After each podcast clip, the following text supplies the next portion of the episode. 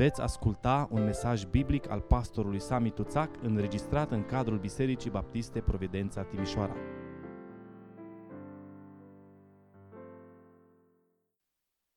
Unu Tesaloniceni, capitolul 4, și vom citi de la versetul 13 până la 18. Pagina 1160, 1 Tesaloniceni, capitolul 4, de la versetul 13.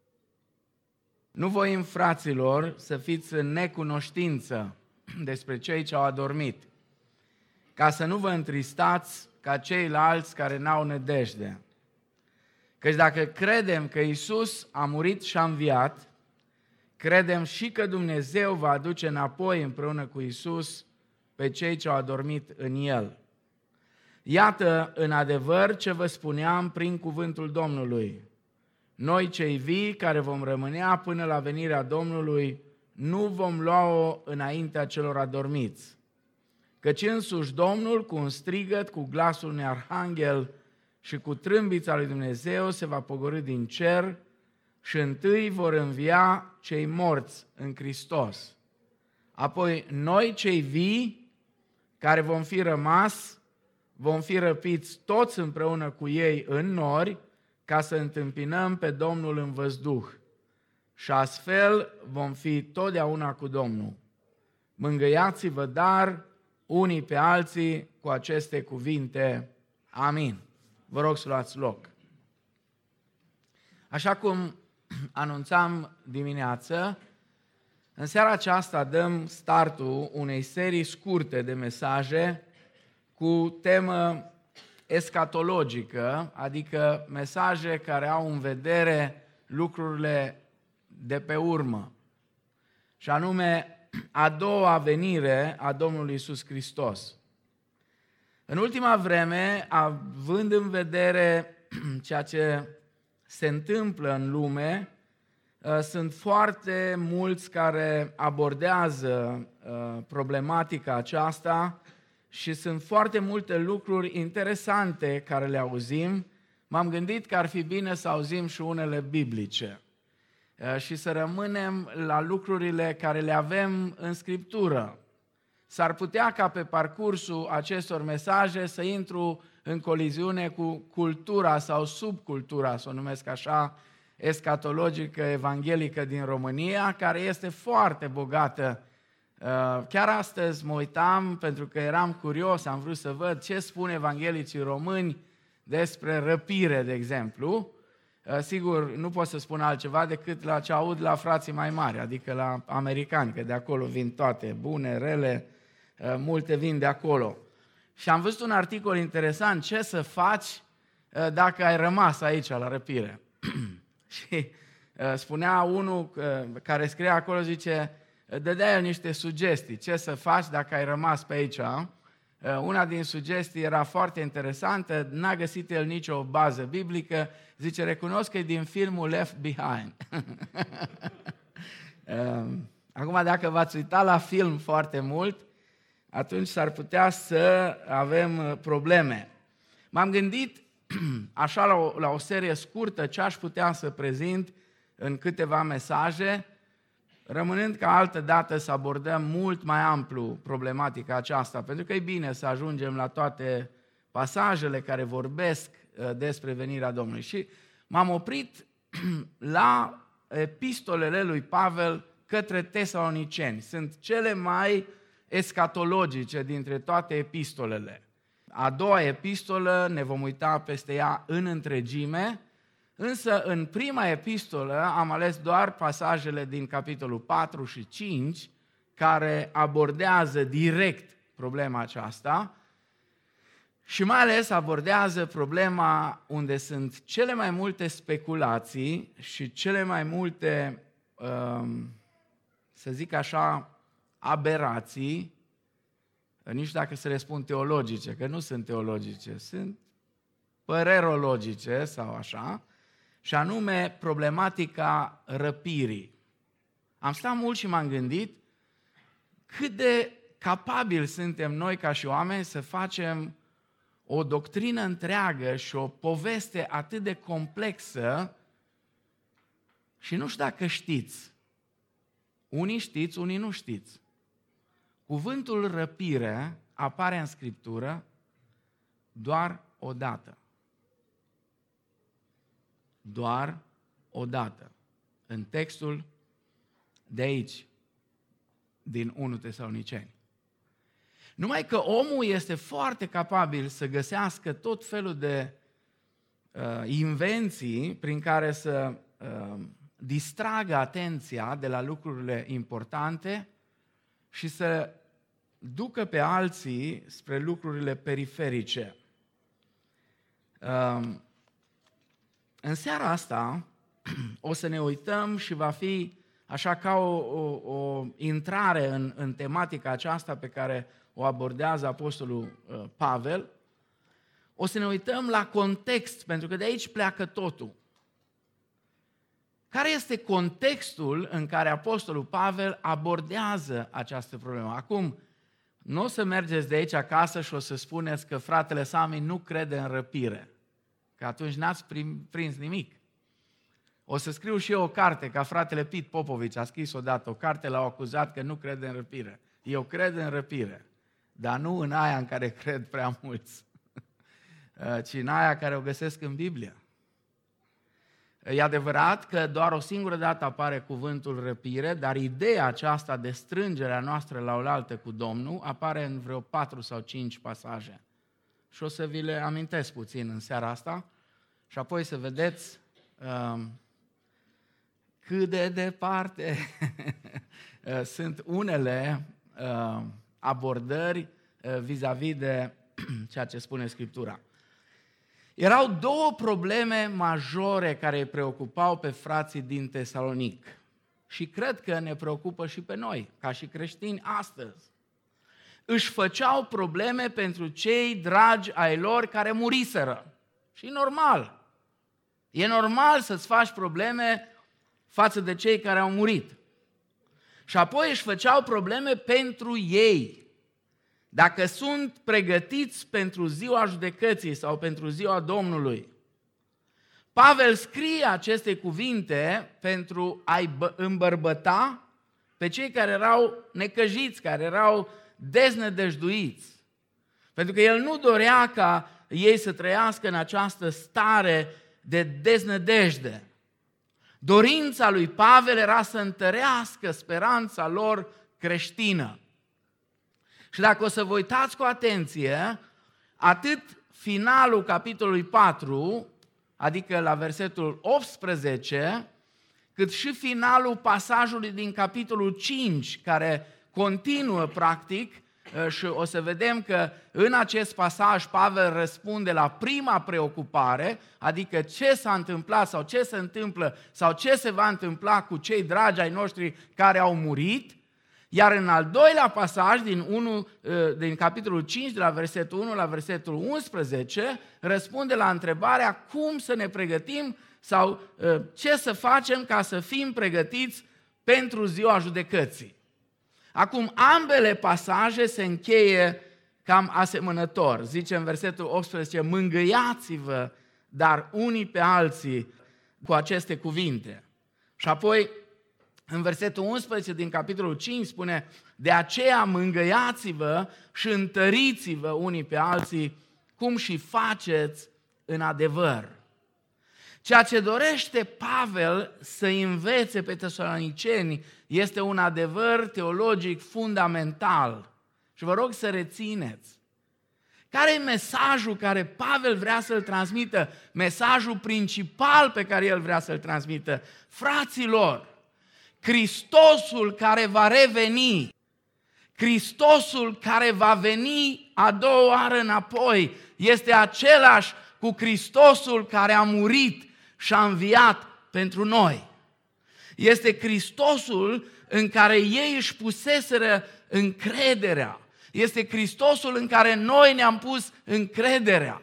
Pentru că zice Pavel, noi nu ne-am pus încrederea în Hristos numai pentru viața aceasta, ci ne-am pus încrederea în El pentru viața aceasta și pentru veșnicie. Acum, o observație importantă, Pavel nu-i mustră pentru neliniștea lor.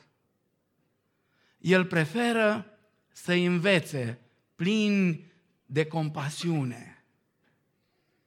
În pasajul citit în seara aceasta, cum spuneam, el răspunde primei probleme care îi frământa pe frații din Tesalonic, și anume pierderea celor dragi. Când pierzi pe cineva drag, este o experiență extrem de dureroasă. Citeam în urmă cu mai multe săptămâni despre experiența psihologică care o are o persoană când își pierde mama, de exemplu. Nu pricepe asta până nu se întâmplă. Sunt foarte multe persoane dragi pe care le pierzi de-a lungul vieții. Însă cu unele, cum este mama sau cum este copilul pe care o mamă l-a purtat în pântecele ei și se întâmplă uneori că pleacă copilul acela înainte să plece mama. Experiențele acestea sunt experiențe dramatice. Când mama cuiva pleacă, se rupe ceva în persoana aceea și ceva nu mai e la fel niciodată. Și frații aceștia din Tesalonic se confruntau cu astfel de experiențe dureroase. Uneori experiențele acestea provoacă șocuri emoționale profunde. Sunt experiențe care te fac să te simți că efectiv s-a rupt ceva în tine. Spunea un predicator, Leighton Ford, el a fost uh, cumnat cu Billy Graham, spunea, marea dificultate pentru creștini, pentru noi, este să împăcăm credința cu ceea ce simțim în momentele acelea când ne despărțim de cei dragi. Sigur, în mintea lor, la fel ca și în mintea noastră, au fost și sunt și în mintea noastră întrebări despre cei care au plecat dintre noi. Oare îi vom mai vedea vreodată? Oare ei acolo unde sunt, sunt bine? Oare ei ne văd? Oare ei știu ce facem noi pe aici? Oare ei aud ceva despre ce se întâmplă cu noi? Ce s-a întâmplat cu ei? În plus, mai era ceva care îi frământa în mod special pe creștinii din primul secol. Apostolul Pavel și nu numai el îi învățase că Domnul Isus ar putea veni oricând. Apostolii și frații de la început au predicat despre o venire uh, oricând a Domnului Isus, iminentă, în orice moment, ceea ce în parte așa este. Venirea Domnului va fi în ceasul în care nici nu vă gândiți, a spus Domnul Isus. Motiv pentru care trebuie să fim pregătiți. Acum, întrebarea tesaunicenilor era dacă cineva a murit, va pierde el binecuvântarea revenirii lui Hristos? Pavel folosește o expresie, o să explic un pic mai jos, când mergem un pic mai încolo cu mesajul, cele trei expresii folosite în Noul Testament care vorbesc despre revenirea Domnului, aici eh, folosește în mod special cuvântul parusia. Parusia înseamnă venire, dar înseamnă și prezență de plină. Oare vor pierde ei binecuvântarea prezenței de pline a lui Hristos? Oare vor fi ei dezavantajați? Oare vor pierde bucuria răpirii și a întâlnirii cu Domnul și cu ceilalți credincioși? Erau probleme care îi frământau. Acum, înainte de a prezenta programul escatologic al lui Pavel, un program simplu și clar, mult mai simplu decât programele escatologice a multor școli teologice de astăzi, Pavel subliniază două adevăruri importante. Primul, ignoranța este o sursă pentru problemele legate de credință și de viața creștină. Spune în versetul 13, nu voim, fraților, să fiți în necunoștință despre cei ce au adormit, ca să nu vă întristați ca ceilalți care n-au speranță.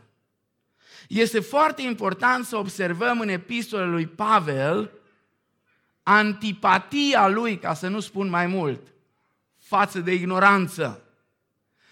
Pavel nu agrează ignoranța. Apostolul Pavel transmite foarte clar că neștiința și prostia pentru creștini nu sunt scuzabile. Dragii mei, v-am mai spus în urmă cu câteva săptămâni și o repet din nou. Problema majoră a omenirii nu e nici încălzirea globală, nici cursa armărilor, nici foametea care se anunță, nici uh, virusii ăștia ciudați.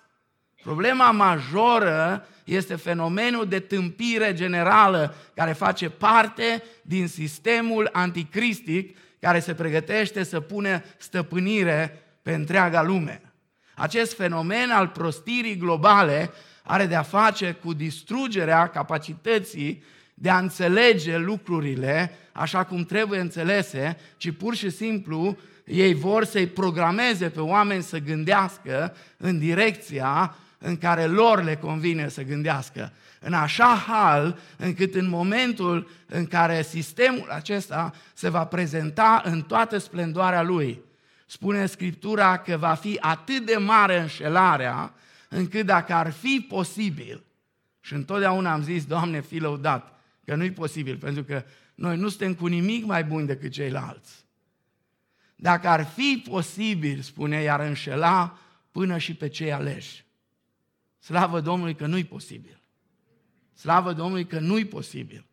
Dar dacă ar fi posibil, atât de perversă este toată chestiunea aceasta, încât i-ar înșela până și pe cei aleși. De aceea Pavel vorbește împotriva ignoranței și vorbește în favoarea cunoașterii. Și Ioan la fel. Dacă vă amintiți, Ioan spune, vă scriu aceste lucruri ca să știți, ca să cunoașteți. Și Petru face același lucru și aș vrea să citesc din 2 Petru, capitolul 3, versetele 15 și 16. Spune Petru, să credeți că îndelunga răbdare a Domnului nostru este mântuire, cum v-a scris și prea nostru frate Pavel, după înțelepciunea dată lui, ca în toate epistolele lui, când vorbește despre lucrurile acestea, în ele sunt unele lucruri grele de înțeles, pe care cei neștiutori și nestatornici le răstălmăcesc ca și pe celelalte scripturi spre pierzarea lor. Cunoașterea este foarte importantă pentru credința și pentru viața creștină și este o sursă de mari binecuvântări. Așa că în scrierile lui Pavel mereu și mereu veți găsi expresia acestea, ca și acestea. Vreau să știți sau nu vreau să nu știți. Ignoranța nu are ce să caute în rândul copiilor lui Dumnezeu. De ce este important să evităm ignoranța și să dorim cunoașterea? Concret, la cazul acesta, auziți ce spune Pavel. Nu voi, în fraților, să fiți în necunoștință despre cei ce au adormit. Adică nu vrem să nu știm cei cu ei sau ce îi așteaptă pe ei. Sau dacă au pierdut sau nu vreo binecuvântare. Dacă sunt favorizați sau nu sunt favorizați. Vreau să știți. De ce astea? Ca să nu vă întristați ca ceilalți care n-au speranță. Aici doar o paranteză. Să știți, nicăieri Scriptura nu interzice jelirea, nu interzice uh, întristarea pentru pierderea celor dragi. Din potrivă, Dumnezeu ne-a dat darul plânsului și darul lacrimilor, pentru că prin plâns și prin lacrimi se liberează uh, foarte multe energii negative de care nu avem nevoie. Nu problema întristării o atacă Pavel aici, ci problema întristării fără speranță. Pentru că există două feluri de întristare. Spune ceilalți, adică cei care nu sunt copii al lui Dumnezeu, ei se întristează, dar nu au nicio speranță. Pe când noi ne întristăm, dar avem speranță. Al doilea adevăr spune dacă Dumnezeu l-a înviat pe Iisus dintre cei morți, îi va învia și pe cei credincioși. Căci dacă credem, spune, că Iisus a murit și a înviat, credem și că Iisus îi va aduce înapoi, spune. Credem și că Dumnezeu va aduce înapoi împreună cu Iisus pe cei ce au adormit în El. Iată în adevăr ce vă spuneam prin cuvântul Domnului. Noi cei vii care vom rămânea până la venirea Domnului, nu vom lua-o înaintea celor adormiți. Concentrându-se asupra venirii Domnului pe care o numește parusia, și aici vreau să vă amintesc și celelalte două cuvinte care vorbesc despre venirea Domnului, mai este cuvântul apocalipsis, de unde avem apocalipsa sau revelația, și mai este cuvântul epifaneia, care înseamnă manifestare sau arătare. Parusia este un cuvânt extraordinar, înseamnă venire, înseamnă sosire și înseamnă, desigur, și prezență de plină. Cuvântul este preluat de către Pavel dintr-o chestiune culturală din vremea de atunci. În vremea antică, și într-un fel, dacă stați bine să vă gândiți, încă se păstrează uh, obiceiul acesta și astăzi în foarte multe culturi. Uh, știți povestea uh, ieșitului cu pâine și sare în fața unor oameni de rang mare care vin într-o vizită, se iese în față cu pâine și cu sare. De aici vine din vechime, din Orient. La ei se ieșea înainte cu pâine și vin. Atunci când o persoană de rang înalt, și vă rog să aveți în minte imaginea aceasta, pentru că Pavel o folosește când vorbește despre răpirea noastră. Când o persoană de rang înalt venea într-o cetate, mai mari cetății, oamenii cei mai importanți din cetate. Fac o paranteză. În fiecare cetate, cei mai importanți oameni sunt ăia zece, care dacă n-ar fi acolo, cetatea s-ar duce pe apa sâmbetei. Ăia sunt cei mai importanți. Spiritual, ăia sunt cei mai importanți. Ăia zece. Știți că zice Avram, dacă ar fi zece, Doamne, dacă, ze- dacă sunt zece, atunci e rezolvată problema. Ăia zece. Sigur, e o cifră simbolică de acum pentru noi. Nu știu cât înseamnă ăia zece. De aia sunt cei mai importanți.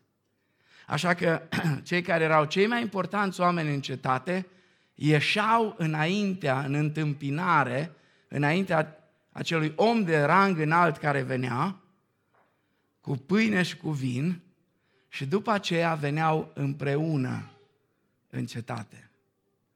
O imagine fantastică a ceea ce va însemna parusia sau epifaneia Domnului nostru Isus Hristos. Pavel prezintă cu certitudine faptul că atunci când Domnul Isus va veni, creștinii care au murit vor veni împreună cu El, iar cei care vor fi în viață li se vor alătura. Această certitudine este prezentată de către Pavel sub forma unui crez fundamental. El spune, dacă credem că Isus a murit și a înviat, da? atunci credem și că Dumnezeu îi va aduce înapoi pe cei ce au dormit în El. Ceea ce spune Pavel aici este o mare încurajare pentru noi.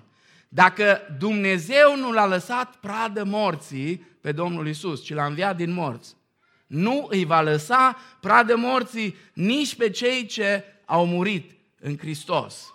Mai mult decât atât, nu există nicio șansă ca cel credincios care a murit să fie despărțit de Hristos. Din potrivă, toți morții în Hristos vor veni împreună cu El. Și apoi nu există nicio șansă să fie despărțit de ceilalți creștini care au rămas în viață. Din potrivă, aceștia se vor arătura Domnului și lor. Care-i învățătura pentru noi care are rolul să ne încălzească sufletele și să ne îmbărbăteze și să ne încurajeze. Moartea nu are nicio putere să distrugă legătura pe care cei ce sunt al lui Hristos o au atât cu Hristos, cât și unul cu celălalt.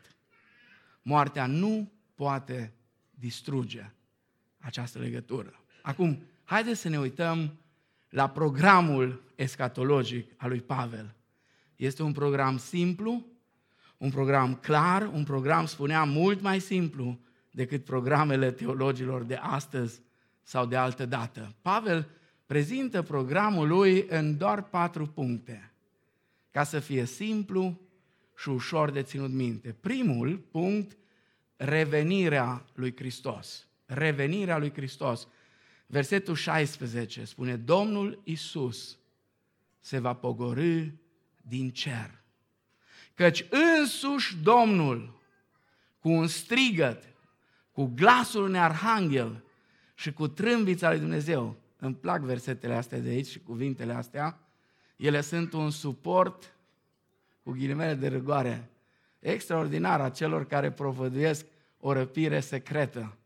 Răpirea nu-i deloc secretă, e zgomotoasă, rău de tot. Rău de tot e zgomotoasă.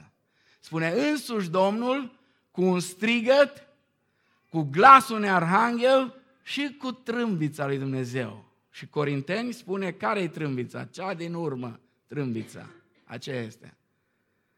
Se va pogori din cer și întâi vor învia cei morți în Hristos. Rămânem doar la prima parte. Domnul Isus se va coborâ din cer. El însuși. Nu unul din trimișii lui. Nu vreun arhanghel mare, ci el însuși. Exact așa cum s-a înălțat la cer. Vă amintiți? În Faptele Apostolilor, capitolul 1, s-a înălțat la cer din mijlocul lor și ei au rămas cu ochii pironiți spre cer și de obicei oamenii care sunt cu ochii pironiți spre cer sunt și cu gura căscată. Că n-ai cum să pironești ochii dacă ai gura închisă. Trebuie să ai neapărat, altfel nu iese poza bine. Și stăteau și se uitau. și spune, s-au apropiat de ei doi bărbați îmbrăcați în haine albe. Și au zis, bărbați galileieni, pentru ce stați cu ochii pironiți spre cer? Acest Isus, nu altul, acest Isus pe care l-ați văzut mergând la cer din mijlocul vostru, va reveni înapoi în același fel. Parusia va fi o vizită personală a Domnului Isus. Simultan cu parusia Domnului se va auzi un strigăt, spune. Însuși Domnul cu un strigăt. Acum să vă văd. Unde a strigat odată Domnul foarte tare? Unde? La Lazar. La Lazar. Cum a strigat la Lazar? A strigat Lazar, ieși afară. N-a strigat numai ieși afară, că era pericol să iasă ea toți afară, din toate mormintele. L-a strigat pe nume, numai el trebuia să iasă. Lazar, ieși afară. Dar acum strigătul acesta de biruință va fi ieșiți afară. Ieșiți afară. Un strigăt cu glasul unui arhanghel și trâmbița lui Dumnezeu strigătul acela autoritar îi va chema pe cei morți la viață. Și unul din lucrurile care aș vrea doar să le rețineți, pentru că o să revenim asupra acestui aspect când ajungem în 2 Tesaloniceni. Uitați-vă, vă rog, că parusia Domnului Iisus Hristos și învierea sunt inseparabile. Atunci când Domnul vine înapoi, atunci morții vor ieși din morminte. Ăsta e primul punct. Revenirea lui Hristos în mod direct, în mod fizic, în mod personal. Nu în duh, cum zic martorii Jehova. Nu undeva a rămas prin văzduh, cum zic frații dispensaționaliști, șapte ani, o să stea, habar n-am pe unde, pe nori. Nu, ci va veni aici. Și uitați-vă să vedeți în Zaharia, că profetul Zaharia ne spune și unde va veni. Va veni pe muntele măslinilor, spune. Pe muntele măslinilor se va despărți muntele în două. În două se va despărți când El va veni acolo. Pentru că trebuie să ajungem la momentul acela în care spune atunci vor vedea pe cine au străpuns. Atunci vor vedea pe cine au străpuns. Și Apocalipsa 1 cu 7 spune, iată, El vine pe nori și orice ochi îl va vedea. Nu va veni în secret, va veni cu scandal mare, va veni cu, cu gălăgie cât se poate de mare. Nu va mai fi ca la Betleem, cu păstori, cu magi, cu colinde, cu... Iată, vin să-mi plec genunchiul înaintea ieslei tale. Na, na, na. Na, na, na. Nu! Atunci orice genunchi se va pleca a celor din ceruri, de pe pământ și de sub pământ și orice limbă va mărturisi spre gloria lui Dumnezeu Tatăl că Iisus Hristos este Domnul. Amin? Va fi total, total, total diferit. Revenirea lui Hristos, primul punct. Al doilea, readucerea la viață a celor înviați, a celor morți în Hristos.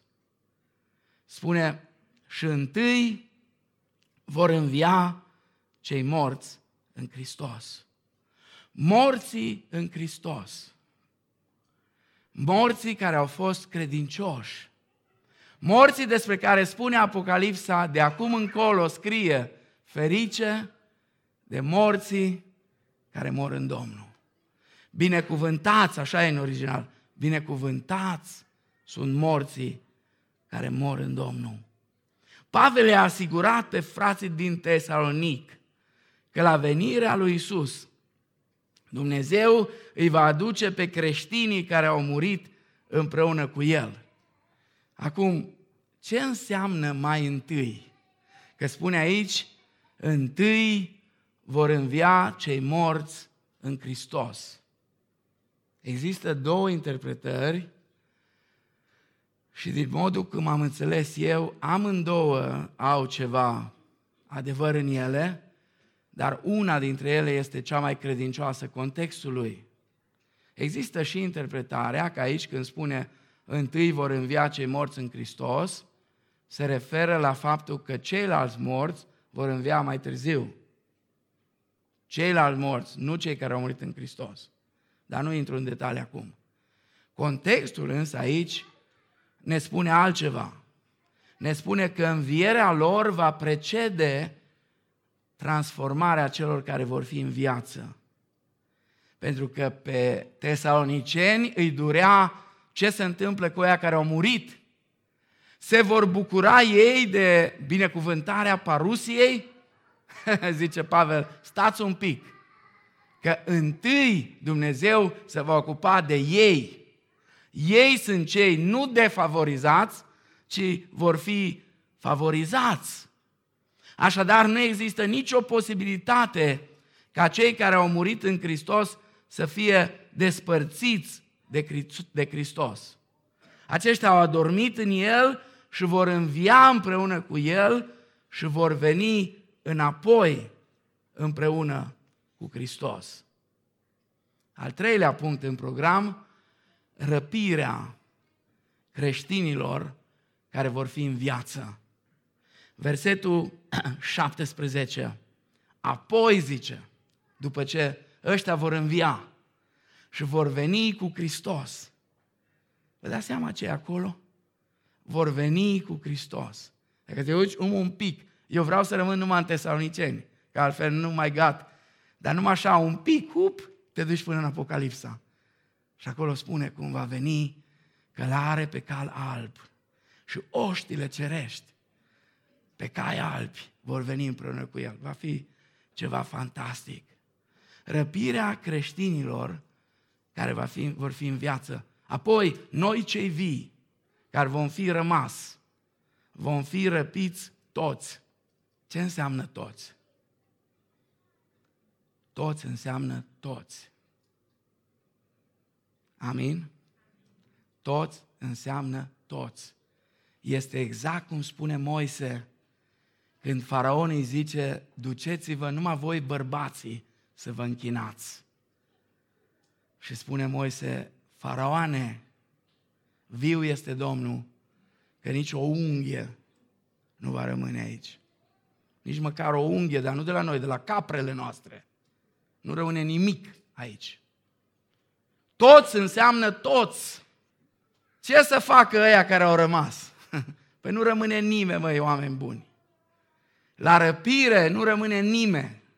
Niciun credincios nu rămâne aici. Toți vom merge să-L întâmpinăm pe Domnul în văzduh.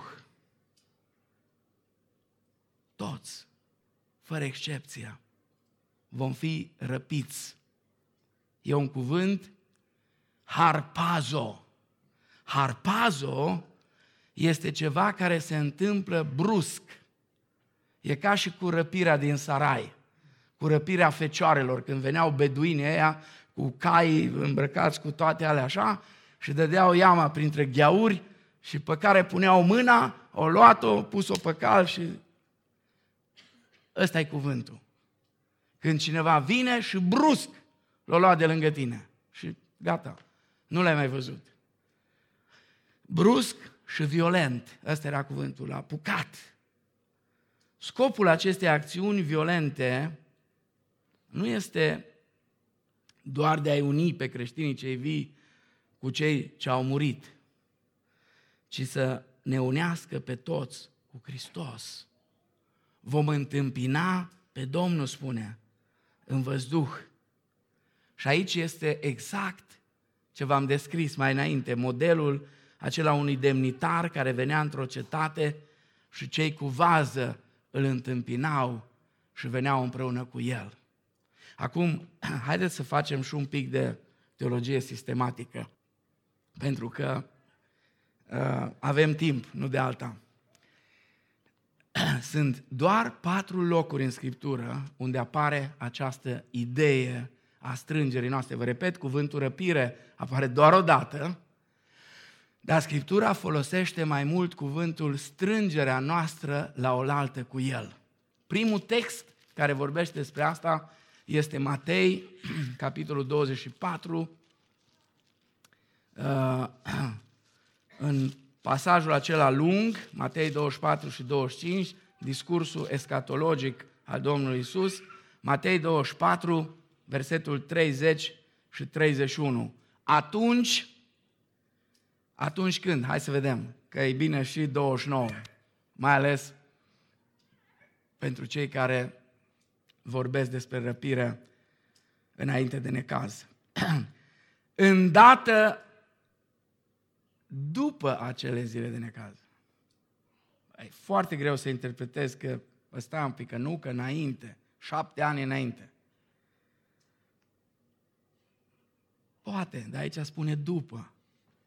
Îndată după acele zile de necaz, soarele se va întuneca, luna nu își va mai da lumina ei, stelele vor cădea din cer și puterile cerurilor vor fi clătinate. Atunci, atunci când?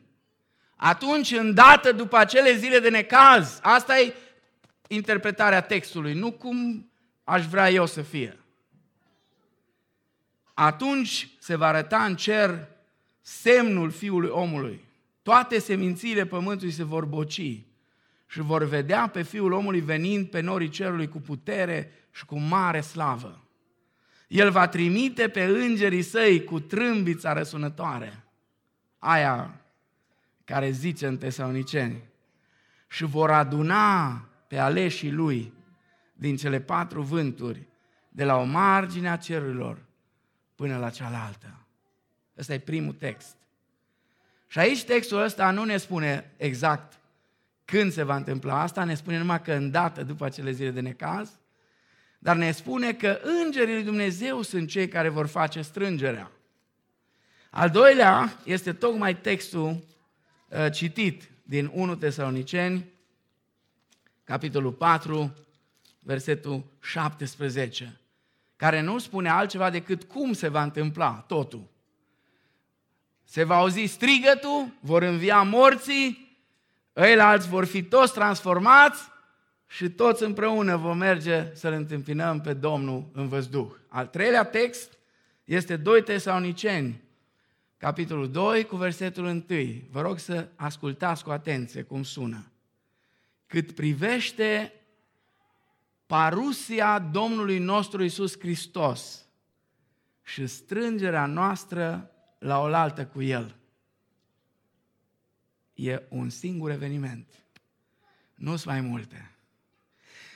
Venirea Domnului nostru Isus și strângerea noastră la altă cu El, vă rugăm, fraților, să nu vă lăsați clătinați așa de repede în mintea voastră și nu să nu vă tulburați de vreun duh, nici de vreo vorbă, nici de vreo epistolă ca venind de la noi, ca și cum ziua Domnului ar și fi venit chiar. Nu intru în detalii, o să ajungem aici și atunci e loc de detalii.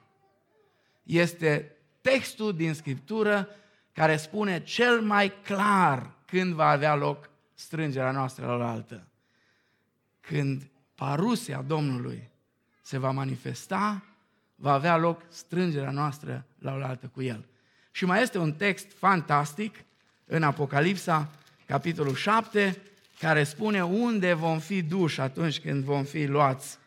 Zice 7, după aceea m-am uitat, 7 cu 9, și iată că era o mare gloată pe care nu putea să o numere nimeni din orice neam, din orice seminție, din orice norod și de orice limbă, care stătea în picioare înaintea scaunului de domnie și înaintea mielului, îmbrăcați în haine albe și cu ramuri eh, de finic în mâini.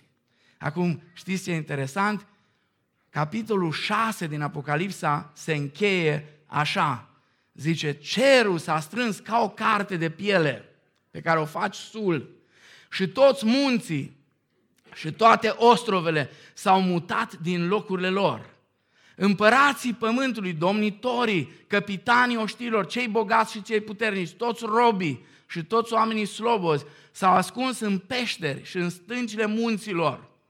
Și ziceau munților și stâncilor, cădeți peste noi și ascundeți-ne de fața celui ce șade pe scaunul de domnie și de mânia mielului, căci a venit ziua cea mare a mâniei lui. Și auziți întrebarea, și cine poate sta în picioare?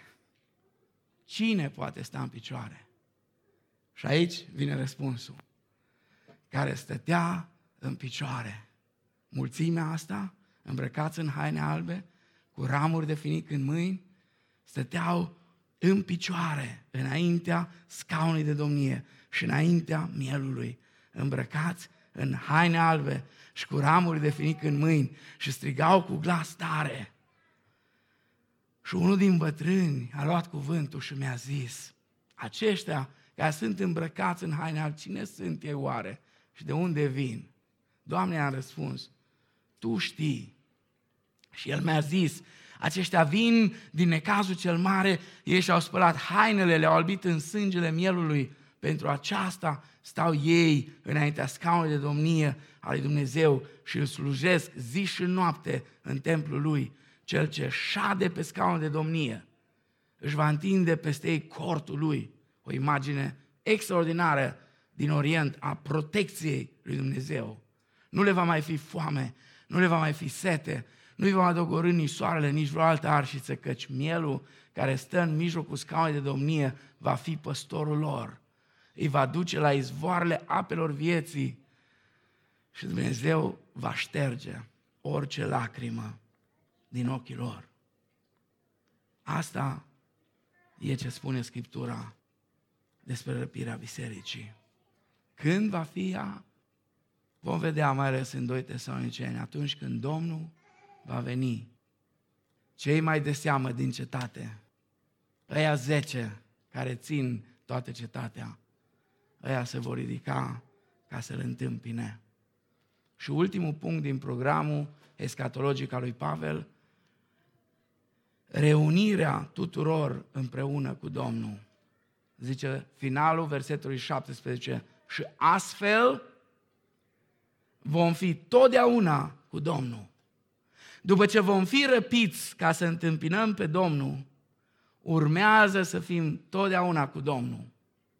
Întâlnirea aceea de o clipă, spune, într-o clipă, spune în Corinteni, într-o clipeală, la cea din urmă trâmbiță, morții vor învia nesupuși putrezirii și toți, spune, vom fi schimbați. Întâlnirea aceea de o clipă va duce la o părtășie veșnică.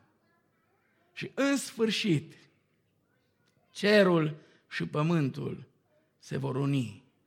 Domnul care se coboară și sfinții care se înalță. O imagine fantastică. Domnul coboară, sfinții se înalță și apoi vin împreună. Pentru că sfinții, știți pentru ce au, rânduit, au fost rânduiți? Ca să domnească. Ca să domnească.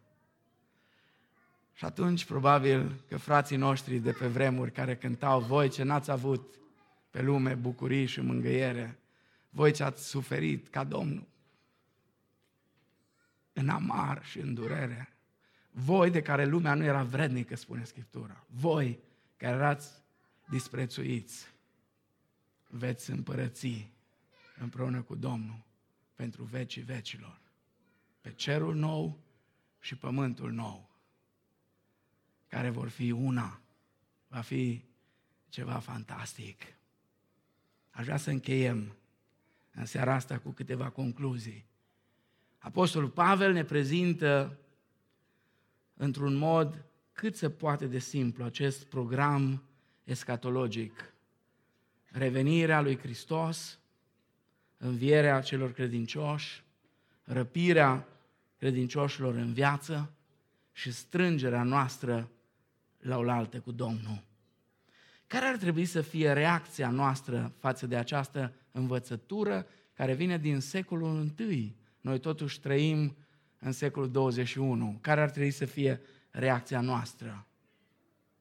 1. Să nu cedăm ispitei de a înflori aceste învățături. Speculațiile noastre nu fac bine lucrării Evangheliei speculațiile celor care au crezut că știu mai mult decât Hristos, mai mult decât Pavel, mai mult decât Ioan, mai mult decât Petru, au produs rușine creștinătății. Chiar și oamenii de cea mai mare valoare au dat-o în bară. În supărarea lor au dat interpretări care acum ne fac să râdem. Luther, supărat pe papa, a zis că e anticristul. Papa supărat pe Luther, ce a zis? Că Luther e anticristul. Și unul și altul s-au făcut un pic de râs. Asta e doar, acum în războaie sunt permise și astfel de prostii, că n-ai timp să faci teologie. Atunci lupți. Și era luptă atunci. Numai că trebuie să avem grijă, speculațiile noastre nu fac bine lucrării Evangheliei. Uh, am sugerat în urmă cu câteva luni lui Cristi, care m-a întrebat ceva despre escatologie, o carte foarte bună. Vă recomand tuturor, nu e o carte ușoară, dar e un teolog baptist, George Led. Uh, cartea se numește Prezența viitorului. Cred că o găsiți, încă o găsiți, a fost uh, produse de Societatea Misionară Română și știu că au avut încă multe cărți, prezența viitorului. Este o carte foarte bună. Um, știu că teologia asta e foarte populară a răpirii secrete din fața necazului de șapte ani care vrea să vină și așa mai departe. Vreau să vă spun ceva foarte practic. Dacă eu nu cred așa, ci cred că biserica va fi răpită la finalul necazului, înainte ca mânia lui Dumnezeu să lovească pământul, dar se va întâmpla să fie totuși cu șapte ani înainte de tot necazul ăsta, voi fi foarte fericit. Dar cei care sunt învățați că răpirea va fi cu șapte ani de zile înainte de necaz, când lucrul ăsta nu se va întâmpla, și vor ajunge să treacă prin necazuri și nu sunt pregătiți pentru asta și vor cădea și unii se vor lepăda de Domnul și unii își vor da mâna cu anticrist. Va fi ciudat pentru ei. Va fi ciudat. Asta e doar așa o chestiune uh, foarte practică, să zic. Nu avem voie să forțăm textul să spună mai mult decât a intenționat autorul său. Sigur, ispita este foarte mare, pentru că nouă ne plac scenariile de film, de aia Left Behind a avut așa de mare succes. Așa de mare încât am asistat odată în casa unui păstor, la o ceartă între păstor și nevastă sa. Ea era fascinată de toate astea și el o lăsa în pace, dar râdea de ea, pentru că el avea o altă abordare. Un om serios, să știți, știți că au fost pe noi, nu dau nume că trăiesc. Oameni foarte faini. Dar efectiv s-a luat la ceartă și ea era serioasă. Dar era atât de fascinată de povestea din Left Behind, încât ce e aia Biblie, lasă-o încolo, că Biblia nu știe atâtea, uite ce frumos e aici, uh, vorba lui fratele la săracul, să nu credeți voi că Dumnezeu l-a chemat pe Moise, așa cum citiți voi în Biblie, Moise, Moise. Am văzut eu un film, Moses. Doi, să nu cedăm ispitei de a crede pe cei care spun că ceea ce prezintă Scriptura sunt mituri. Sunt mituri. Da, există teologi liberali care spun că toate aceste învățături de escatologice despre venirea Domnului nu sunt altceva decât mituri. Pavel face aici referire la evenimente istorice, face referire la evenimentul culminant, la punctul culminant al istoriei, care va fi reîntoarcerea lui Hristos. Și apoi, o a treia observație, să nu cedăm ispitei de a interpreta totul literal. Există multe imagini simbolice mai ales în cartea Apocalipsa, este plină de imagini simbolice. Trebuie să afirmăm cu certitudine așteptarea noastră uh, cu nerăbdare acestui eveniment cosmic care va include arătarea personală și vizibilă a Domnului Isus și strângerea noastră la oaltă cu El. Dar trebuie să afirmăm și faptul că în spatele imaginilor simbolice sunt, sunt și lucruri care nu le înțelegem și nu le vom înțelege în întregime. O să ajungem în 2 Tesaloniceni într-un punct în care spune că anticristul se va arăta numai atunci când cineva care îl împiedică va fi retras. Și asta i-a năucit pe teologi. Augustin a dat cel mai bun răspuns. O să vă readuc aminte când ajungem acolo. A spus Augustin, mărturisesc înaintea Domnului că habar n-am ce înseamnă asta. Mărturisesc înaintea Domnului că habar nu am. Nu știu cine e cel care îl ține și nu îl lasă să se manifeste. Pavel încheie și spune, mângâiați-vă dar unii pe alții cu aceste cuvinte.